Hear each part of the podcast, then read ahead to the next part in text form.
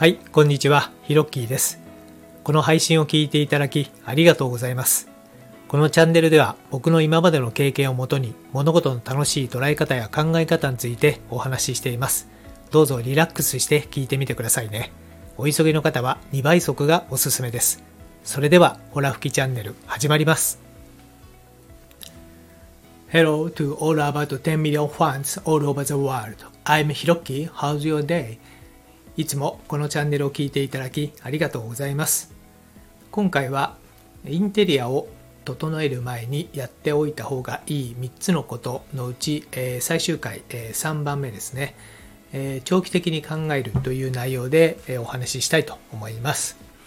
え前々回からですね、え3回に分けてこのインテリアをね、え整える前にやっておいた方がいい3つのことということをお話ししております。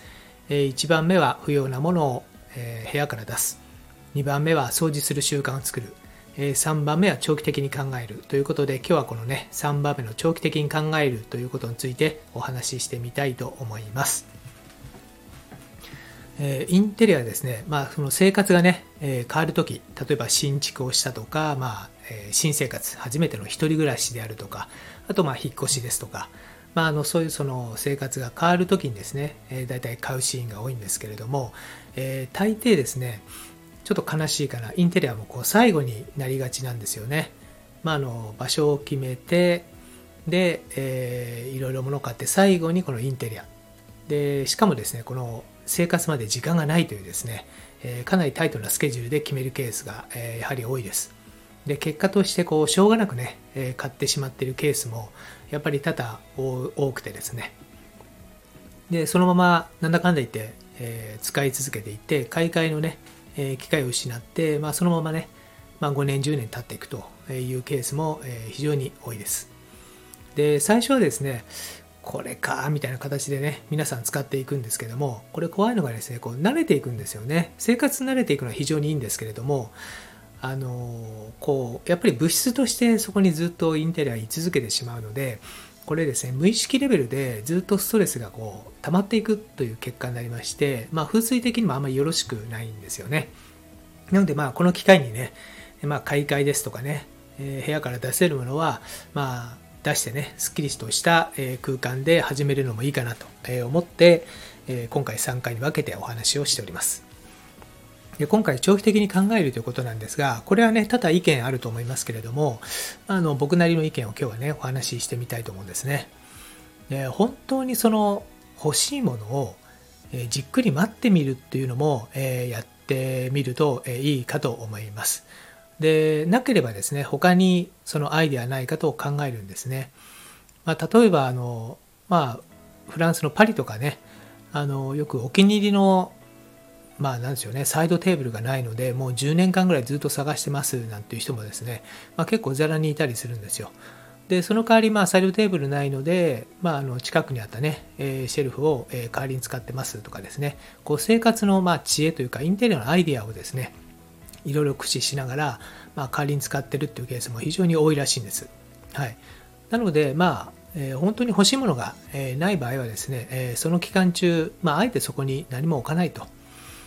えーまあ、ソファーがソファーがですね、えー必要だなと、え思っているとえいうケースもあるんですけどもじゃあそのソファーって本当に必要かっていうのを一回考えてみるといいと思います。ひょっとしたら大きめのねダイニングテーブルに、えーとまあ、チェアをね揃えて、まあ、ちょっとねこう座り心地のいいクッションかなんかをね、えー当てがえれば意外とそのままねリビングで使い勝手がいい、え場合もあります。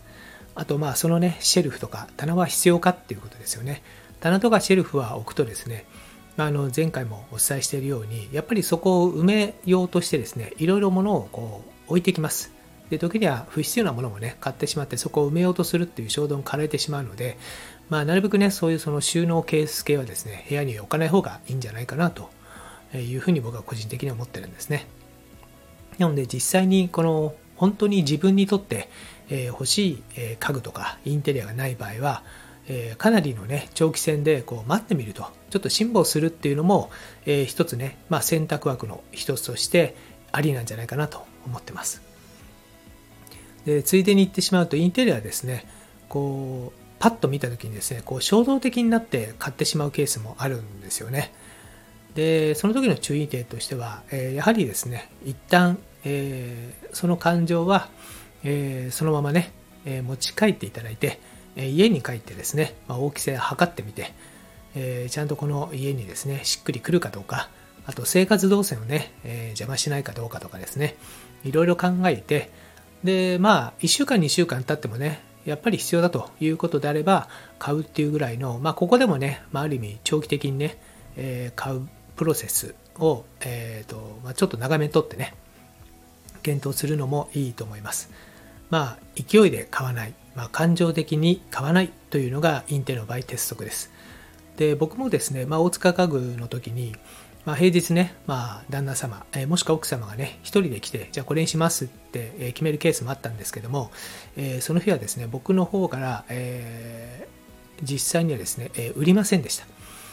あの実際にね、えお気に召していて、しかも決済権がね、えあると、え分かっていてもですね、え絶対売らなかったですね。で、まあ、結果としてはですね、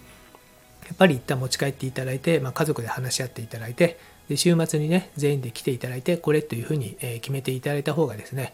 えやっぱり、えーと、後々まあクレームもね、えなかったですし、やっぱりね、納品時に立ち会うとですね、やっぱりしっくりしたものがはまるっていうケースがそっちの方が圧倒的に多かったです。はい。なのでまあこれは僕の経験値でありますけれども、インテリア欲しいなと思った場合でも、えー、その日に買わない。え一旦家に持ち帰ってちょっと冷静になって考えてみるっていうのがちょうどいいのかなと思っております。というわけで今回のホラ吹きチャンネルはこの辺で今回のお話が何かしらお役に立てば嬉しいです。このラジオを引き続き聞いてみたいと思われましたらどうぞ躊躇なくフォローボタンを押してくださいね。最後まで聞いてくれてありがとうございました。それではまたです。Thank you for listening to the end. Let there be prosperity.